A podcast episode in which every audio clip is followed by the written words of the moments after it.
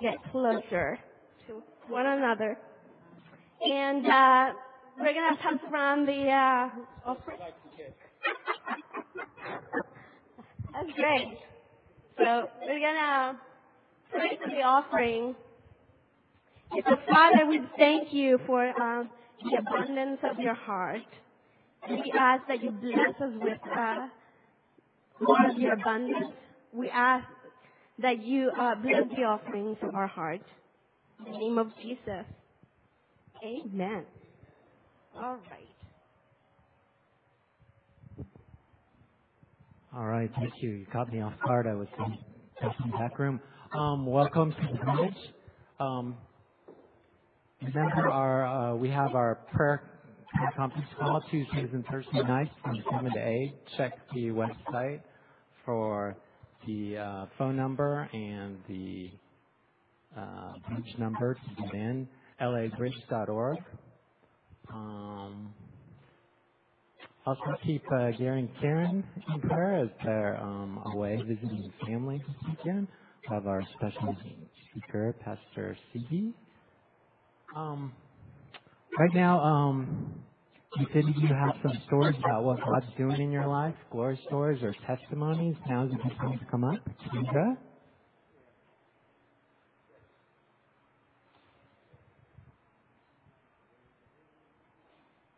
Hello. Check.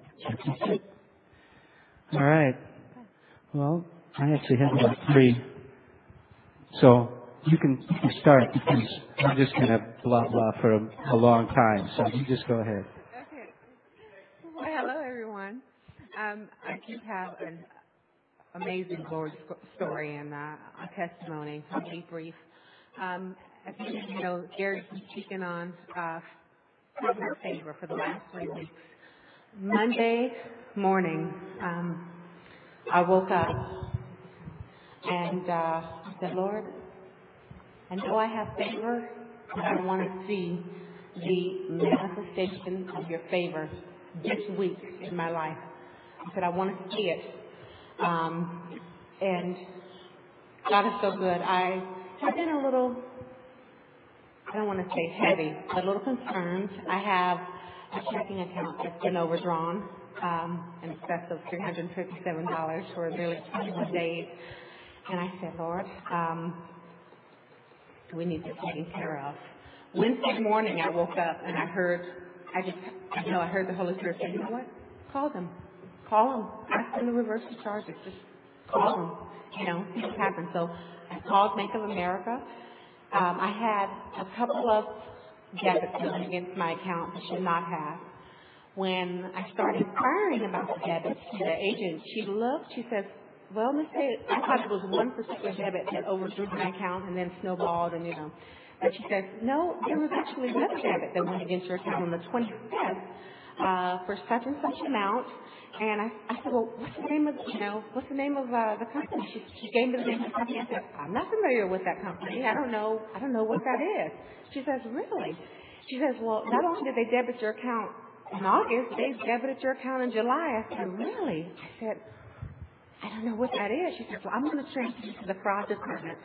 She transferred me to the fraud department, and Sure enough, this agent helped me figure out that they not only had this company debited my account for two months, this company, without my authorization, had debited my account since November of last year. And uh, needless to say, I was I was livid. I was upset. I was. And we called the company. The company said, no problem. You know, we'll put the credit, we'll put it back in your account. Uh, not only did they put that money back in my account, which just wasn't, it wasn't a lot, it was uh, only like $207 total, but Bank of America, they credited back to my account um, every overdraft fee that this company has charged. Um, yeah, this company has uh, caused, and there were other fees that Bank of America credited to my account. The total was over $650, which is such a, God is so good, um, which was a blessing. Um, so it's out of overdrawn status. I have a second checking account that I had $2 in. And uh, I just happened to call. I don't know why I called. I just called. I knew it was in the bank, so I thought. And I called that account. Um, there was a hundred dollar deposit in the account. I don't know who put the money in my account. I'm still trying to figure out who put that money in my account. And I, the family member who I thought put it in my account, she's like, no, not that. She said, well, I knew I wanted to bless you, but you know, maybe God just knew I wanted to bless you. But there was um, a hundred dollar deposit made to my account, and so praise God. Um, second testimony, I had a bill over eleven thousand dollars, and I said, Lord, I can't pay this bill right now.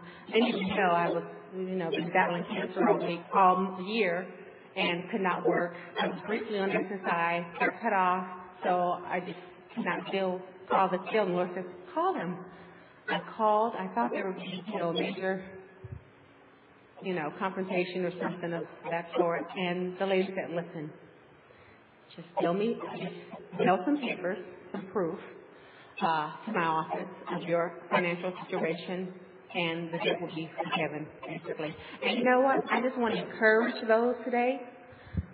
I don't care if it's credit card debt. I don't care what type of debt it is. I challenge you today to step out on faith and call somebody better, and you'll be surprised the favor of God. You'll be surprised at the favor of God that will go before you.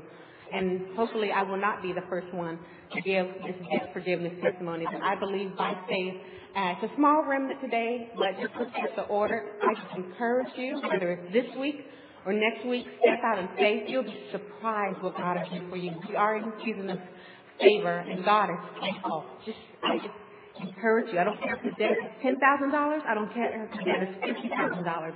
God is faithful. What He did for one, He'll do for the other. God bless you.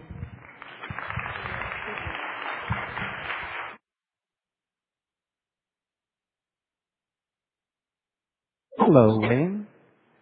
Okay, so we might as well start with Wayne, actually. I was going to leave him from last, but, um, so I don't know how many of you know my partner in crime here, but we've been together since 2002 playing worship on Sundays. And if you're familiar with Wayne at all, you've, um, seen Wayne walk a little weird for about a year or two. Wayne is not the most uh, incredible downhill snow skiing person I know. And um, they pulled him off a mountain a while back and told him your your hip needs replacing. So they replaced his hip. And then he went worse. This is really uh, not an easy thing to say, but um, so they sent Wayne in for surgery. And look around. That's God.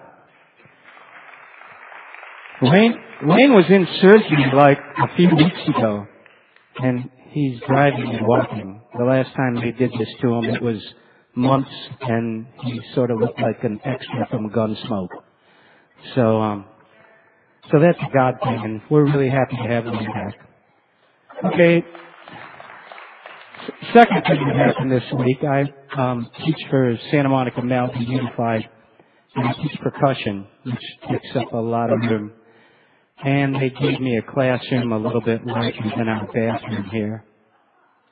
And um didn't make me real happy. And then they gave me a teacher in the classroom next to me who hates drums. Okay.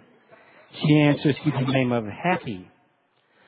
So the principal said, can you leave your doors closed, your windows closed, and you some air conditioning, and could you not make a lot of noise while you're teaching drums? So this went on for about a year. And the lady in the room on the other side of me decided that she was going to retire. So he gave me the largest classroom on campus just this week. And my neighbor on one side of me is the auditorium that is empty when I teach. The neighbor on the other side of me is a bathroom. And the principal said, open your doors and windows, make all the noise you like. So that's pretty amazing.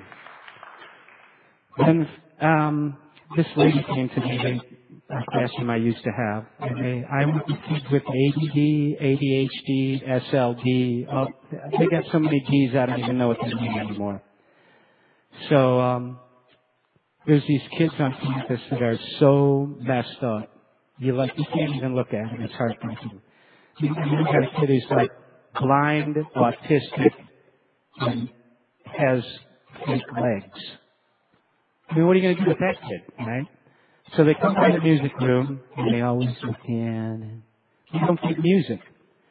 So I went to the principal in this class. It's called IS. I have no idea what that means, but it must be extremely messed up children. And these poor kids would do anything to play music, and they can't. So I went to the principal and said, "Can I give a music class for these kids?" He said, "Well, have you ever done it?" And I said, "Well, has anybody ever done it?" He said, well, no. But what do the classroom teachers think? And I said, well, if you borrow an instrument and none of them can play, so, um, you get the shoe in. So we got these kids in my room, and now we have about four or five of them who will play for about 10 or 15 minutes. And with them, that's like two lifetimes of attention span. So now this is a regular class. To have it every Monday after lunch. And now I have all these wonderful new musicians to deal with. So that's God. Because you just can't talk, you certainly weren't going to say, I want to play drums.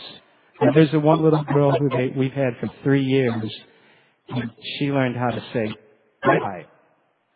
So when she walks into the class, I say, Hi, Gabby. And she says, Bye bye. I said, You want to play piano or drums? And she says, Bye bye. And no matter what I say, she says, Bye bye. Because everybody gets so excited when she said that that she figures it's the all encompassing thing to say, I guess. So, so that was pretty amazing.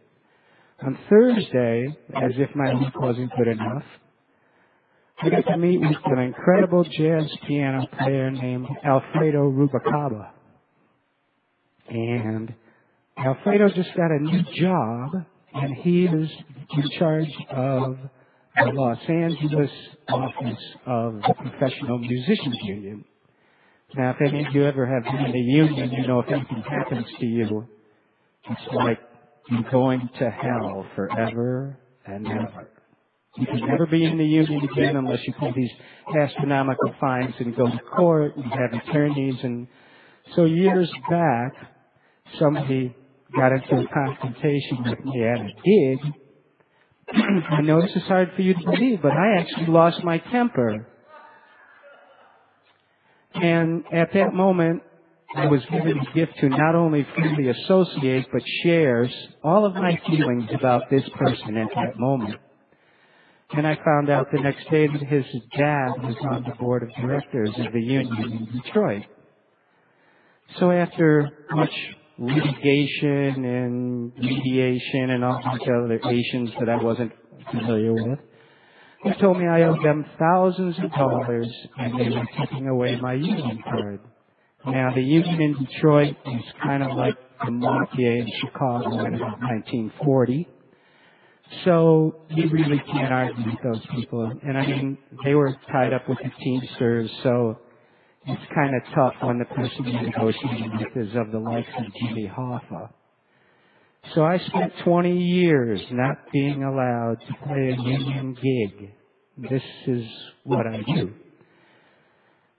So Alfredo went into the computer and found out that the person who had caused me all this grief was no longer affiliated with the union and had done quite a number of questionable things himself.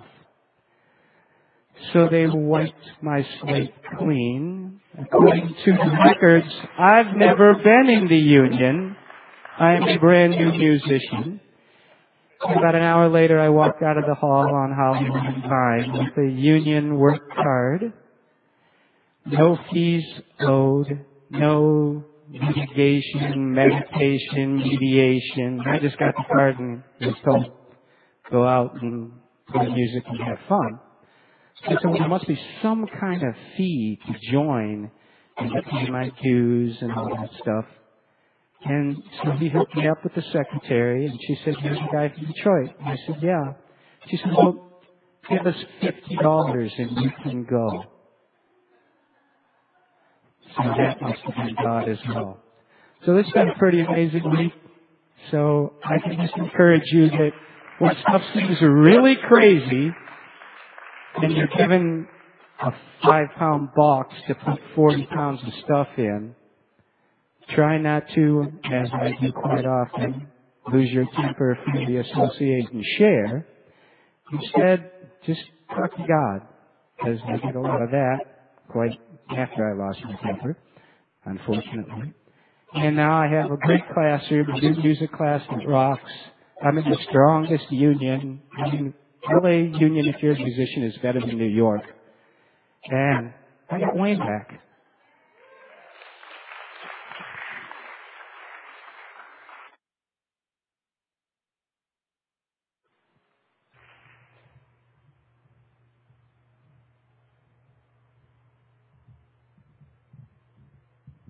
Okay. Now we want to invite Pastor Stevie to come up. Special message. Good morning. I'm not used to being called pastor. It Feels weird. All right. Let's uh, ask the Lord to speak to us today. I think already did with all the uh, glory stories. That's what I'm going to talk about. But let's ask for His presence. Father, we thank you. We thank you that you are the provider. There's only riches in your kingdom. There is nothing that you lack in your kingdom, and we belong to you. So we ask for your presence among us. We ask that you come right now. Cleanse this place and speak to us. We ask that as you open up our ears, that we will be able to hear what you have to say. Father, we put a ring of protection around our ears and this place right now, in the north, in the south, in the east, and the west, above and below, and everywhere in between. And we ask that your presence fall to an extent that we will not go out of here without seeing you today, Father, without hearing your provision for us. Send your angels, Father, to minister to us at this moment. May your word come and do what it has to do, and that will not come back to you empty, that it will renew our mind, will change our spirit, will give us life and strength, and we will go out there with hope and with peace. We ask all these things in the name of the Lord Jesus Christ. Amen. So, um, Gary asked me to continue talking about uh, favor because that's a series that we've been talking about. And um, I was uh, I was asking the Lord when I started to write this sermon that I wanted to talk out of my own experience that I didn't want to talk about something that I didn't know. That I wanted to talk about the things that God has done in my life. And so um, the Lord started to speak to me about um, why why is the reason that sometimes we hear that we have the favor of God and we don't receive it. And the Lord started to speak to me about who He is his nature and the reason why poverty steals blessings that belong to us. So um, I want to start with um, defining some words. Um, since English is my second language, I, I'm always going to the dictionary trying to figure out, okay, am I saying the right word here when I'm writing the email? So I I love looking uh, the meaning of uh, words. So I look for the meaning of favor in, in the Encarta World English Dictionary. It has uh, a few definitions of what favor is. The first one is is a, ki- is a kind act, an act of kindness performed or granted out of goodwill. And so I went to the Bible and I said, you do this all the time, Lord. And the best example that I could find was 2 Samuel 2 6. It says, May the Lord God show you kindness and faithfulness, and I too will show you the same favor because you have done this. The second meaning is approving attitude, an approving, friendly, or supportive attitude. And uh, that was a little bit more complicated. And I found this amazing example of Noah in the Bible. That God was at a time when Noah existed, in a time in which he really regretted making humankind because nobody was seeking him. And so the Bible describes the feelings of God towards his creation. And then he's like, I'm done with his creation because they don't look at me. They don't seek me. And then he looked at Noah. And in some of the versions it says Noah found favor in the eyes of God. But in the message version of the Bible, Genesis 6 8 says, But Noah was different. God liked what he saw in Noah. All right. The third meaning of favor is preference. Preferential treatment shown to somebody. This is pretty much what we've been um, hearing in the last uh, few weeks. I'm going to ask Lois to read Exodus 33. Then the Lord said to Moses, Leave this place, you and the people you brought up out of Egypt, and go up to the land I promised on oath to Abraham, Isaac, and Jacob, saying, I will give it to your descendants. I will send an angel before you and drive out the Canaanites, the Amorites, the Hittites, the Perizzites, Hivites, and Jebusites. Go up to the land flowing with milk and honey, but I will not go with you, because you are a stiff-necked people, and I might destroy you on the way. When the people heard these distressing words, they began to mourn, and no one put on any ornaments. The Lord had said to Moses, Tell the Israelites, you are a stiff-necked people. If I were to go with you, even for a moment, I might destroy you. Now take off your ornaments, and I will decide what to do with you. So the Israelites stripped off their ornaments at Mount Horeb. And Moses used to take a tent and pitch it outside the camp some distance away, calling it the tent of meeting. Anyone inquiring of the Lord would go to the tent of meeting outside the camp. And whenever Moses went out to the tent, all the people rose and stood at the entrance to their tents, watching Moses until he entered the tent. As Moses went into the tent, a pillar of cloud would come down and stay at the entrance, while the Lord spoke with Moses. Whenever the people saw the pillar of cloud standing at the entrance to the tent, they all stood and worshipped, each at the entrance of his tent. The Lord would speak to Moses face to face as a man speaks with his friend. As Moses would return to the camp, but his young aide Joshua, son of Nun, did not leave the tent. Moses said to the Lord, You have been telling me, leave these people, but you have not let me know whom you will send with me. You have said, I know you by name, and you have found favor with me. If you are pleased with me, teach me your ways so that I may know you and continue to find favor with you. Remember that this nation is your people. The Lord replied, My presence will go with you, and I will give you rest. And Moses said to him, If your presence does not go with us, do not send us up from here. How will anyone know that you are pleased with me and with your people unless you go with us? What else will distinguish me and your people from all the other people on the face of the earth? And the Lord said to Moses, I will do the very thing you have asked, because I am pleased with you, and I know you by name. And Moses said, Now show me your glory. And the Lord said, I will cause all my goodness to pass in front of you, and I will proclaim my name, the Lord, in your presence. I will have mercy on whom I will have mercy, and I will have compassion on whom I will have compassion. He said, You cannot see my face, for no man can see and live. And the Lord said, There is a place near me where you may stand on a rock. When my glory passes by, I will put you in a cleft in the rock and cover it with my hand until I have passed by. Then I will remove my hand, and you will see my back, but my face must not be seen. Thank you.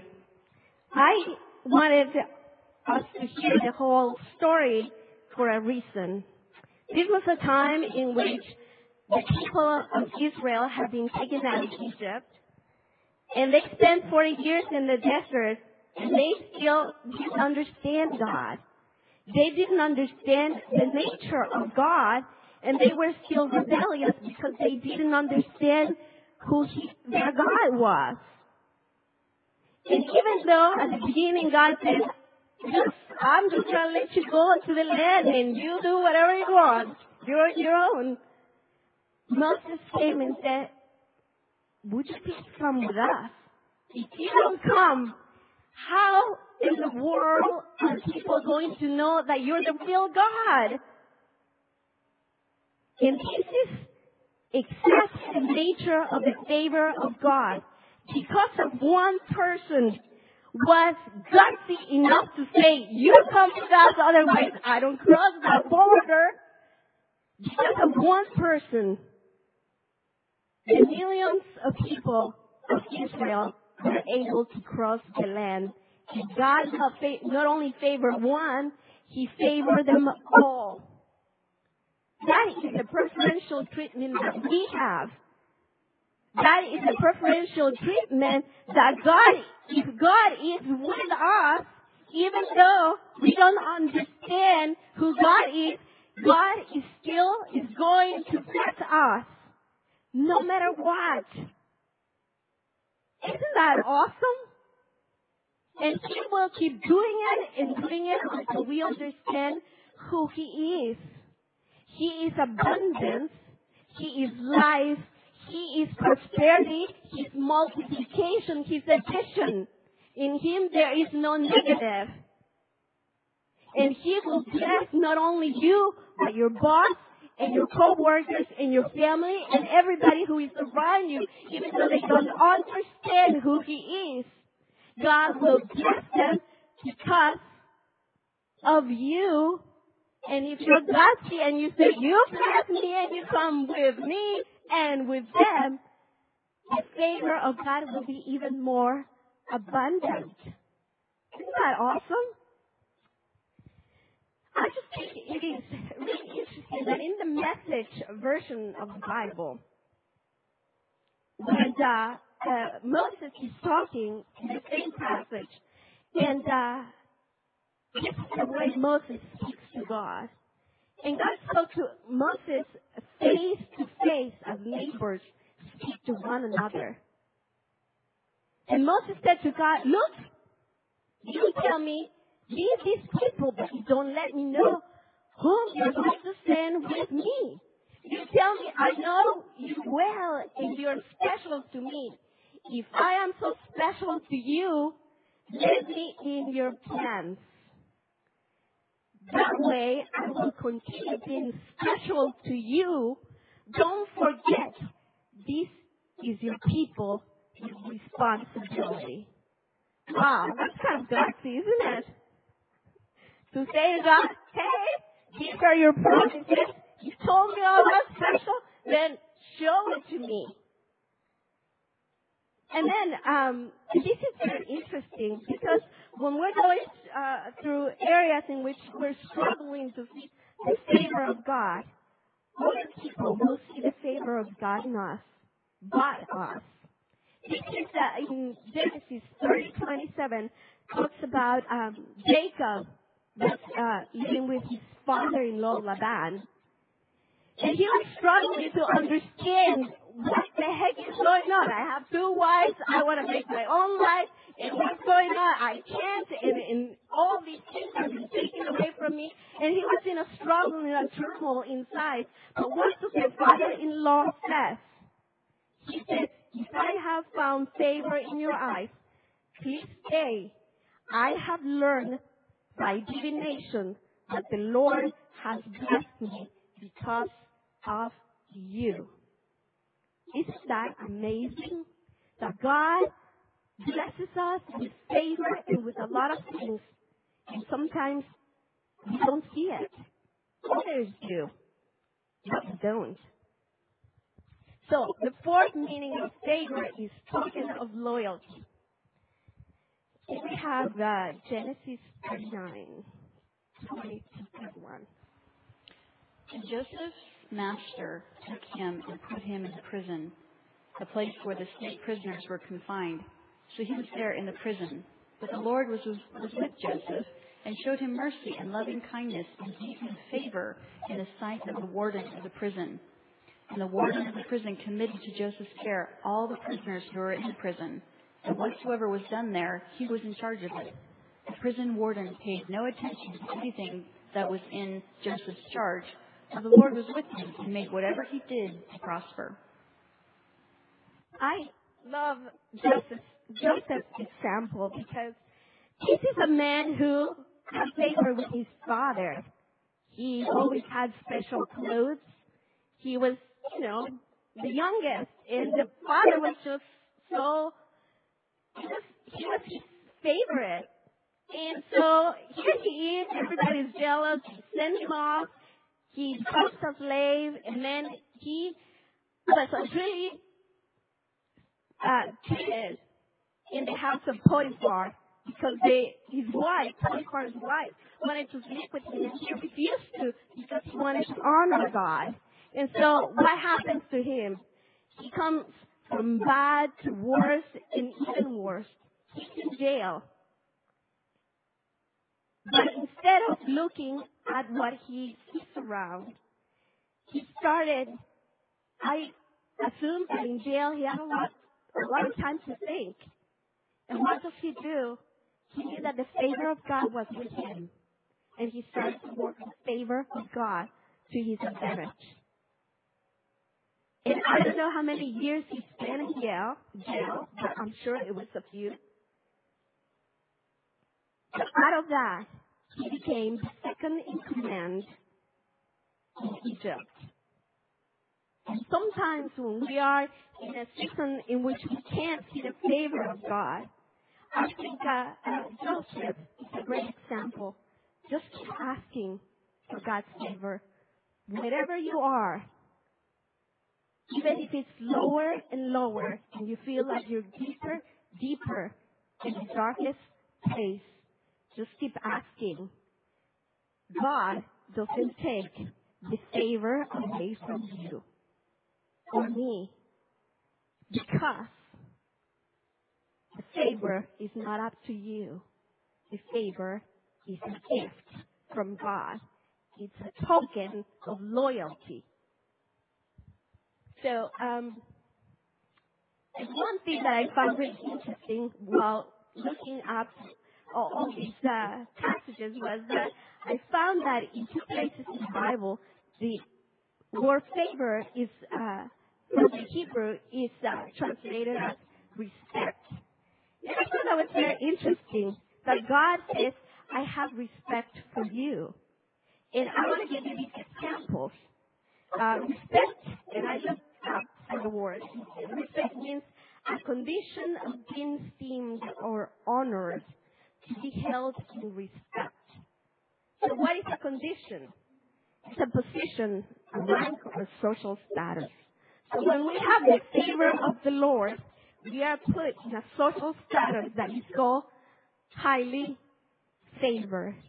That is our social status. Amen. Can you say amen to that? That it doesn't matter how much you have on earth, your social status is highly favored. So in Genesis 4, 4 and 5 tells the story of um, Abel and Cain. And uh, this was the first time somebody was sacrificing something to God, and both brothers came with their offerings. And it says there that Abel brought portions from some of the firstborn of his flock. The Lord looked with favor on Abel and his offering, but on Cain and his offering he did not look with favor. So Cain was very angry and his face was downcast. So favor here is respect. So when we offer something to God, does he see our offering with respect?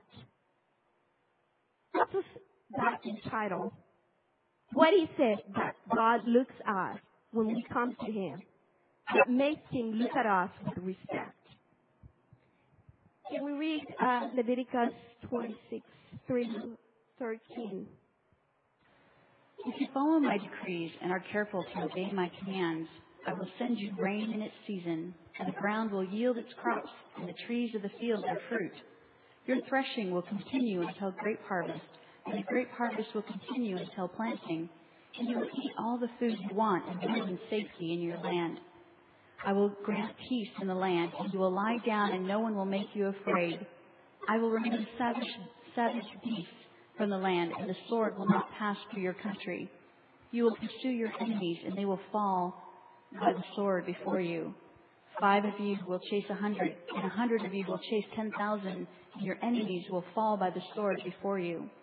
I will look on you with favor and make you fruitful and increase your numbers, and I will keep my covenant with you. You will still be eating last year's harvest, and you will have to move it out to make room for the new. I will put my dwelling place among you, and I will not abhor you. I will walk among you and be your God, and you will be my people. For I am the Lord your God, who brought you out of Egypt, so that you would no longer be slaves to the Egyptians. I broke the bars of your yoke and enabled you to walk with heads held high. Thank you. So, I just wanted us to bring our attention to Leviticus because this is where God describes what favor is and the word respect comes again from the Hebrew. And so basically what God is saying is, if you pay attention to me and obey what I say, I will do the same for you. I will give you respect. I will give you my full attention.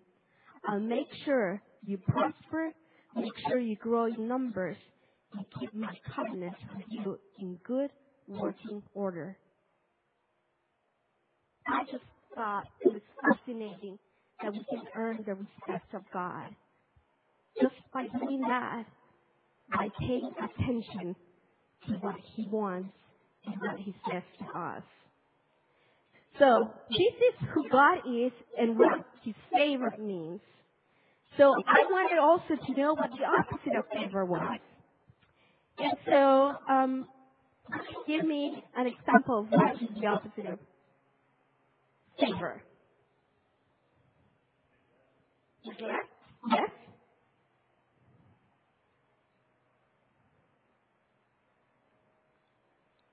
Perhaps rejection? Mm, yes. Yes, abundance?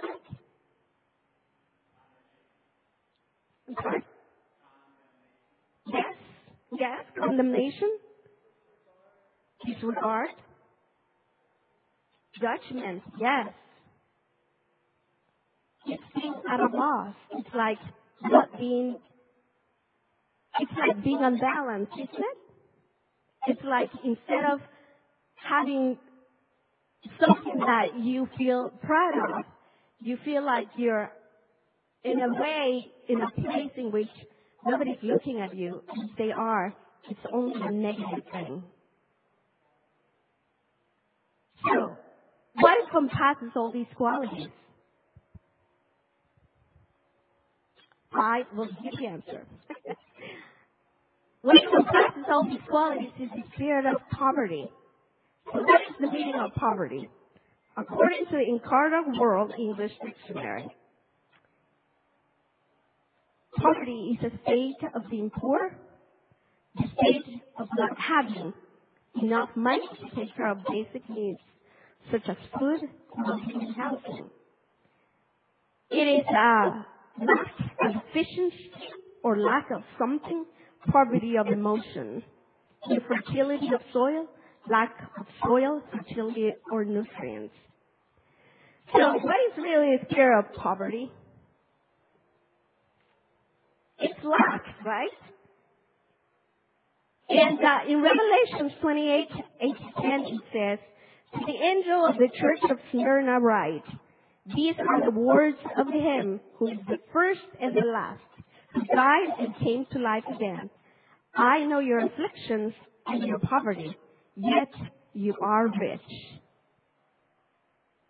Isn't that interesting? Poverty is a state of mind. How can we know this for sure? Deuteronomy 28 8 says, Therefore, hunger and thirst, in nakedness and dire poverty, you will serve the enemies the Lord sends against you. He will put an iron yoke on your neck till he has destroyed you. What does that mean? An iron yoke on your neck until he has destroyed you. That's what poverty does to all of us. In Genesis 2.25 it says, the man and his wife were both naked and they felt no shame.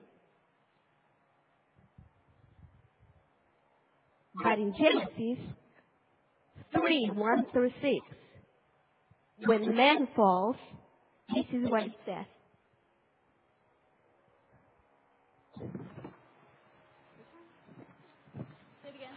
Oh, Genesis 3, 1 through 6.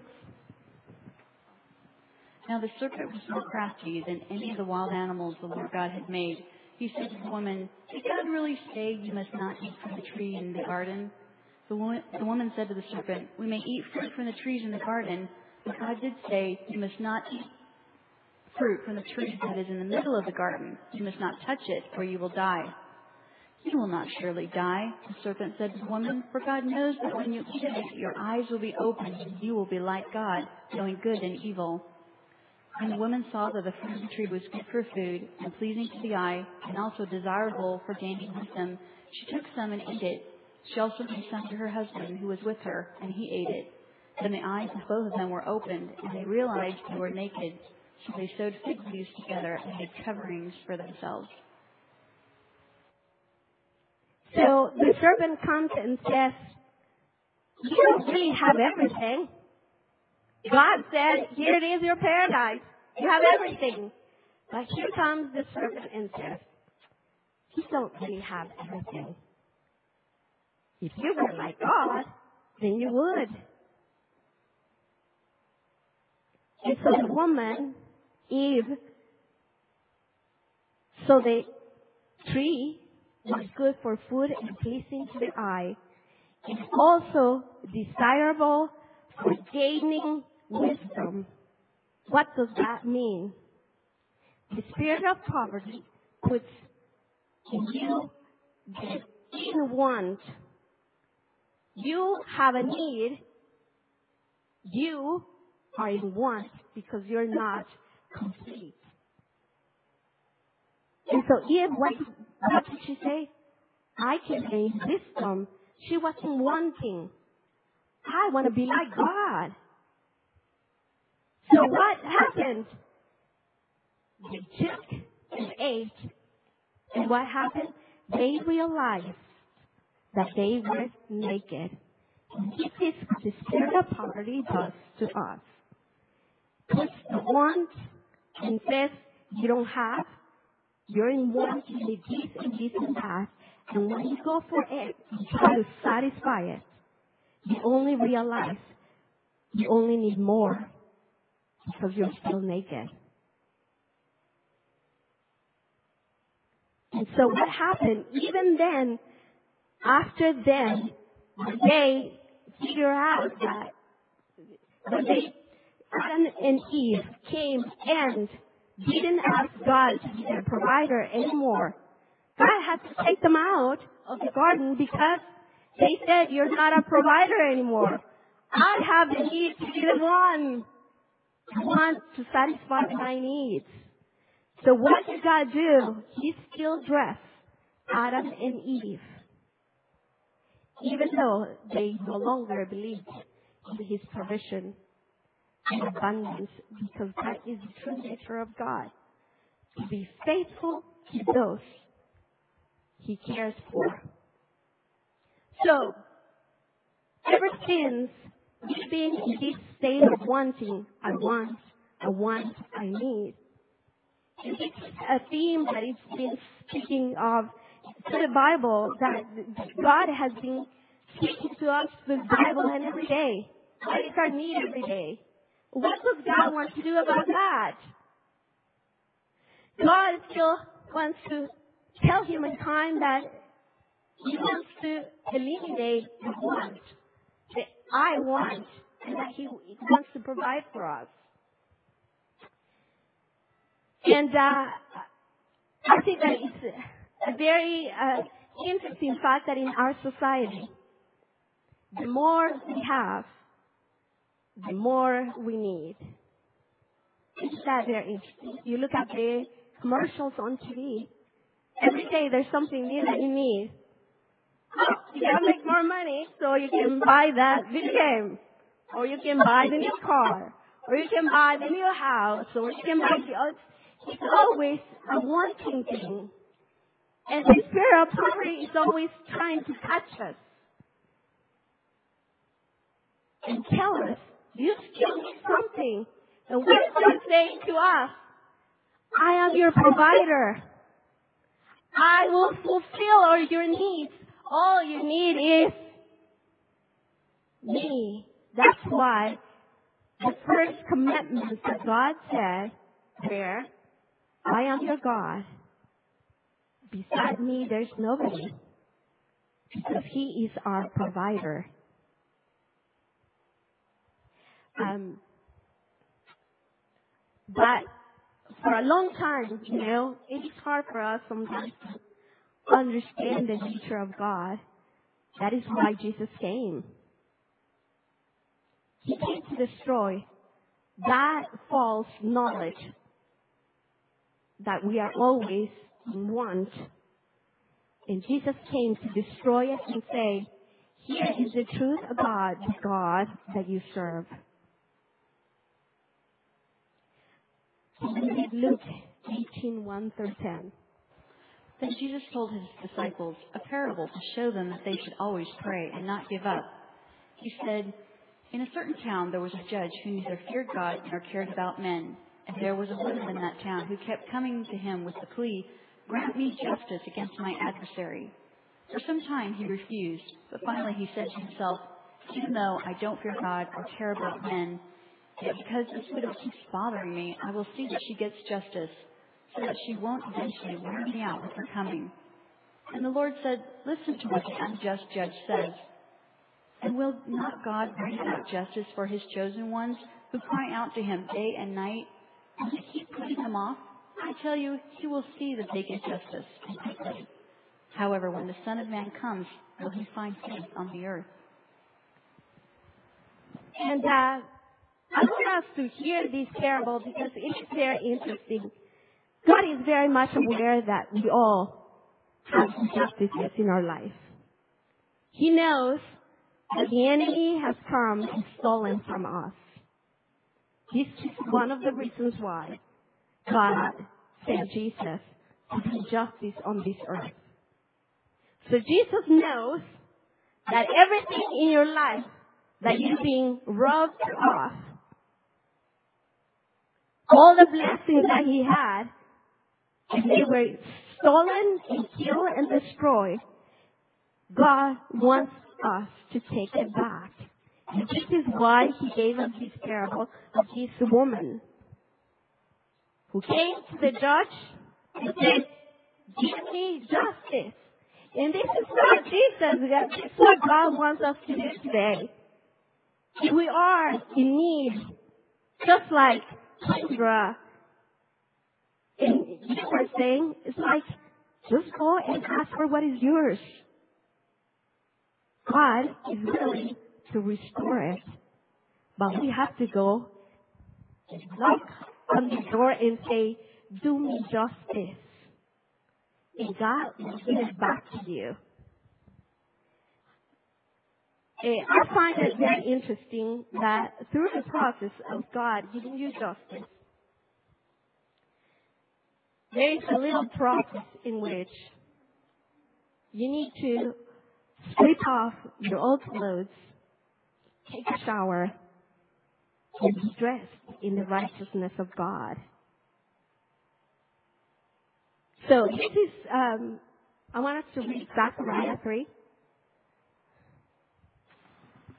Then he showed me Joshua, the high priest, standing before the angel of the Lord, and Satan standing at his right side to accuse him. The Lord said to Satan, The Lord rebuke you, Satan.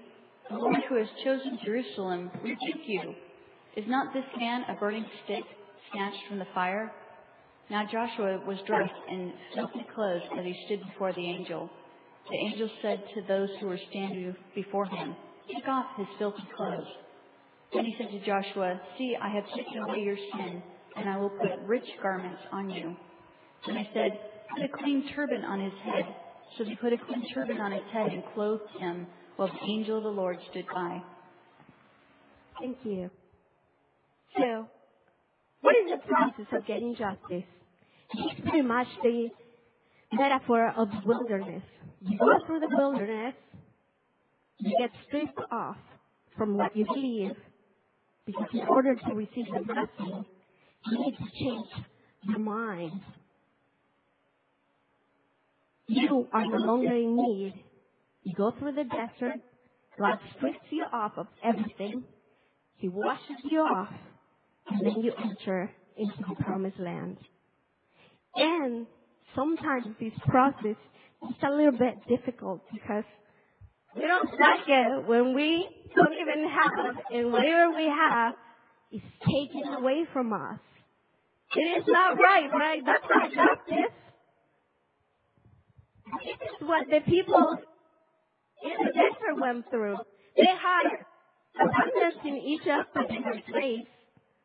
In order to have their own property, in order to have their own title of ownership of the land and not be slaves anymore, they had to go through the desert in which God stripped them off of everything, washed them off, and then they could enter into the land with a new mentality, a mentality of ownership. Not a mentality of being poor, but a mentality of being prosperous because that is who our God and our Father is. So, how do I know these promises are still for me today? God has not changed, not even one bit. God has never given the title of ownership to anybody. He still owes the earth. In De- Deuteronomy 10:14 says, "To the Lord your God belong the heavens, even the highest heavens, the earth and everything in it." Revelations 19:1. Hallelujah! After this I heard what sounded like the roar of a great multitude in heaven shouting, Hallelujah! Salvation and glory and power belong to our God. God has not given the title of ownership to anybody. Everything in earth, in heaven, and in the highest heaven still belongs to our God. Ecclesiastes 5:19. Moreover, when God gives any man wealth and possessions and enables him to enjoy them, to accept his lot and be happy in his word, this is a gift of God. So why is it then that we walk around and we don't believe that God can bless us with favor? Because we have been deceived into believing that the enemy has still ownership of the earth. We think he has the authority. We think, we think that he has the control. And we walk around and like, if I pray to God, am I ever gonna get it? But God wants to remind us today that He's still in charge. God still has the title of ownership. Jesus died so He could get the authority back and give it to us. And the Holy Spirit wants to live inside us so we can have control over this earth. Isn't that amazing? And this is the process which we have to go through. But in order to understand this, we need to change our mind. And that's why we go through tribulations and God strips us off from what we have so we can have something better. So where can I go to see the favor of the Lord for me in this land? Can we read Isaiah 49 8? 61. Isaiah 49. Oh, I'm sorry, Isaiah 67. 61, 1 through 8. The Spirit of the Lord, the Spirit of the Sovereign Lord is on me, because the Lord has anointed me to preach good tidings to the poor. He has sent me to bind up the brokenhearted, to proclaim freedom for the captives, and release from darkness for the prisoners, to proclaim the year of the Lord's favor and the day of vengeance of our God, to comfort all who mourn and provide for those who grieve in Zion, to bestow on them a crown of beauty instead of ashes, the oil of gladness instead of mourning, and a garment of praise instead of the spirit of despair. They will be called oaks of righteousness, a planting of the Lord for the display of his splendor. They will rebuild the ancient ruins and restore the places long devastated. They will renew the ruined cities that have been devastated for generations. Aliens will shepherd your flocks. Foreigners will work your fields and vineyards, and you will be called priests of the Lord. You will be named ministers of our God. You will feed on the wealth of nations, and in their riches you will boast. Instead of their shame, my people will receive a double portion, and instead of disgrace, they will rejoice in their inheritance. For so they will inherit a double portion in their land, and everlasting joy will be theirs. For I, the Lord, love justice. I hate robbery and iniquity. In my faithfulness, I will reward them and make an everlasting covenant with them. Isn't that awesome? The year of the Lord's favor. This is every day for us. This is what God wants to do for you and for me. In Isaiah 49 8, it says, This is what the Lord says. In the time of my favor, I will answer you. And in the day of salvation, I will help you.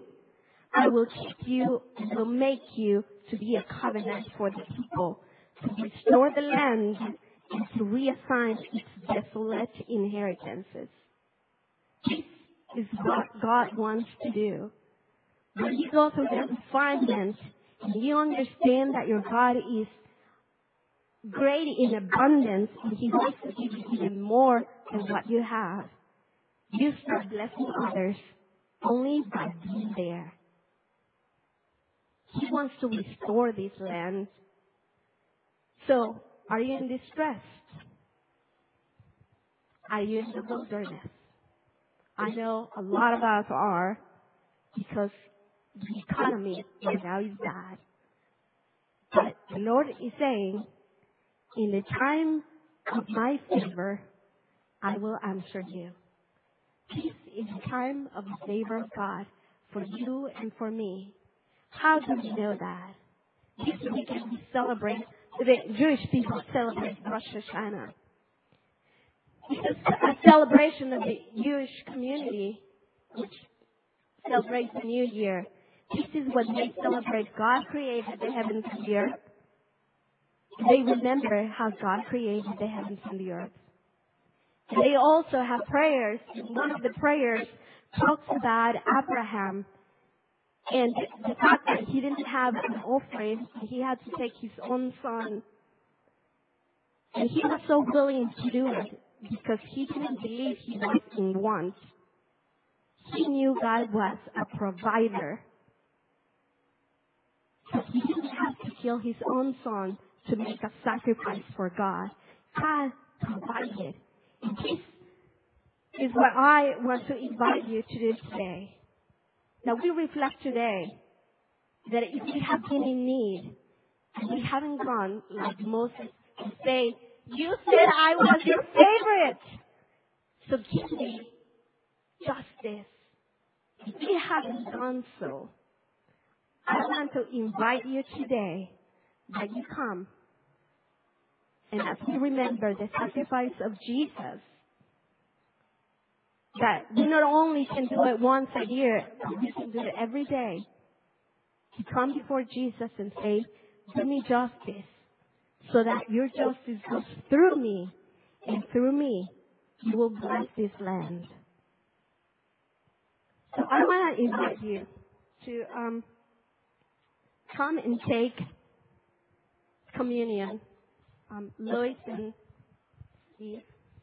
Lois and Steve are stand right there serve communion. And before you come, I want you to um, meditate a little bit about the provision that God has given us. We are in the year of the Lord's favor. We are in that time in which God wants to show favor to us. Are you in need? Come and ask Jesus to give it to you.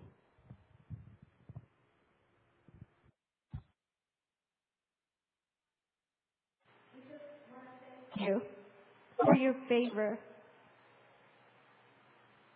If we have forgotten, Father, who you are and what your nature is, we ask for forgiveness.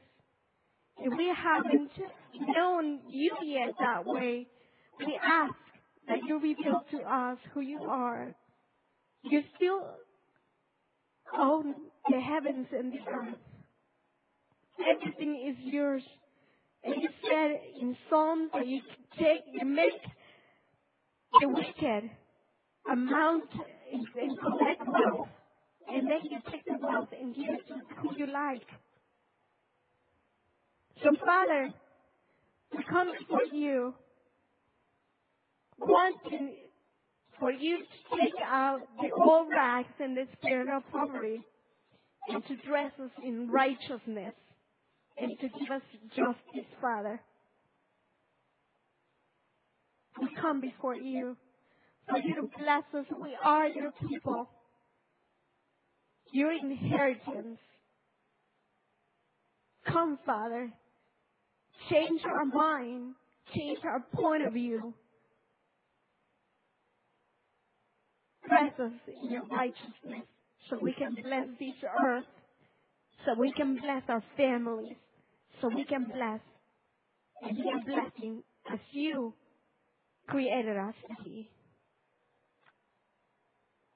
In Jesus' name, amen.